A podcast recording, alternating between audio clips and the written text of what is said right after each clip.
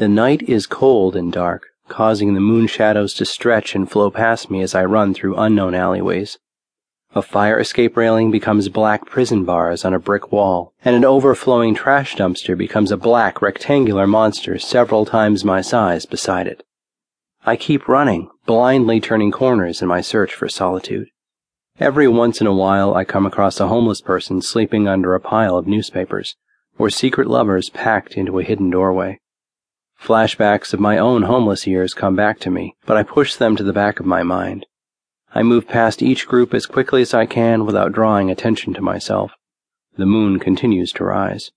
With each passing moment, I have to calm my thoughts and focus on the goal at hand, lest my fears completely consume me.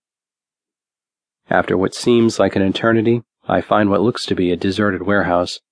There are a few broken windows, but the place carries a strong air of dusty abandon. I peek through a window for a few minutes, squinting through the dirt and grime. When I'm confident no one is inside, I squeeze my way through a large crack in the foundation. Once inside, I find a crate light enough and use it to cover the wall opening, pushing it with all my body weight into place. I look around, feel the silence. Aside from a few rats, I'm the only living being in the place. I carefully find my footing among the litter of ropes, crates, and abandoned machinery in my newly acquired shelter. Along one wall, I see an especially dark cubbyhole perfect for someone hiding from the world to get lost in. Once I reach it, I feel the darkness envelop me like a long lost lover. I feel around and find a broken crate the size of a washing machine. I run my fingers along the surface until I find a hole just big enough for me to move through. I thank the goddess to discover that its previous contents have long since been removed. After I shimmy my way in, I sit and rest my head against one of the sides. It's cold and dirty, but I smile weakly. Exhaustion hits me and I find myself drifting into the land of Morpheus. Too tired to struggle, I let go all of the day's anxiety and heartache and allow the sweet bliss of unconsciousness to ripple over my entire being. I find myself back in my childhood home, blissfully playing alone in the backyard. In one hand I have an action figure, in the other a toy plane. I make each prized possession fly through the air as the sounds of arguing come from the house behind me. I block out the sound of my mother yelling at my father by racing my toy friends around the yard. After a few moments, I hear a crash and see my father storming out of the house. He has a strong face and a light brown beard.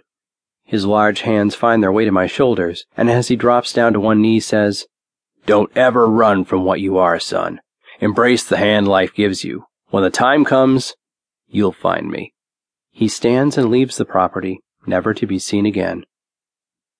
A mist drifts across my vision, and I find myself several years older, packing a bag in my old bedroom. After I'm done, I swing the bag to my back and take one last look at my sanctuary. Posters of musicians and magazine clippings of celebrities litter the walls. I walk into the living room and see my mother passed out on a sofa with an empty vodka bottle on the floor beside her. Despite her condition, you can just about see the class the blonde before me still has within her. I take an envelope marked Mom from my back pocket and leave it on the coffee table. Taking one last look at her, I walk out the front door. The mist reappears, and when it clears, I see myself standing on a city street corner at night. I'm a year or two older now and quite a bit scruffier. An expensive car pulls up and the passenger window winds down. I get inside the vehicle and we drive off. I find myself surrounded in mist again. Far away, I see figures moving to and fro. As I focus my vision, the mist lightens, causing the figures to become closer. I realize that I'm seeing my coven,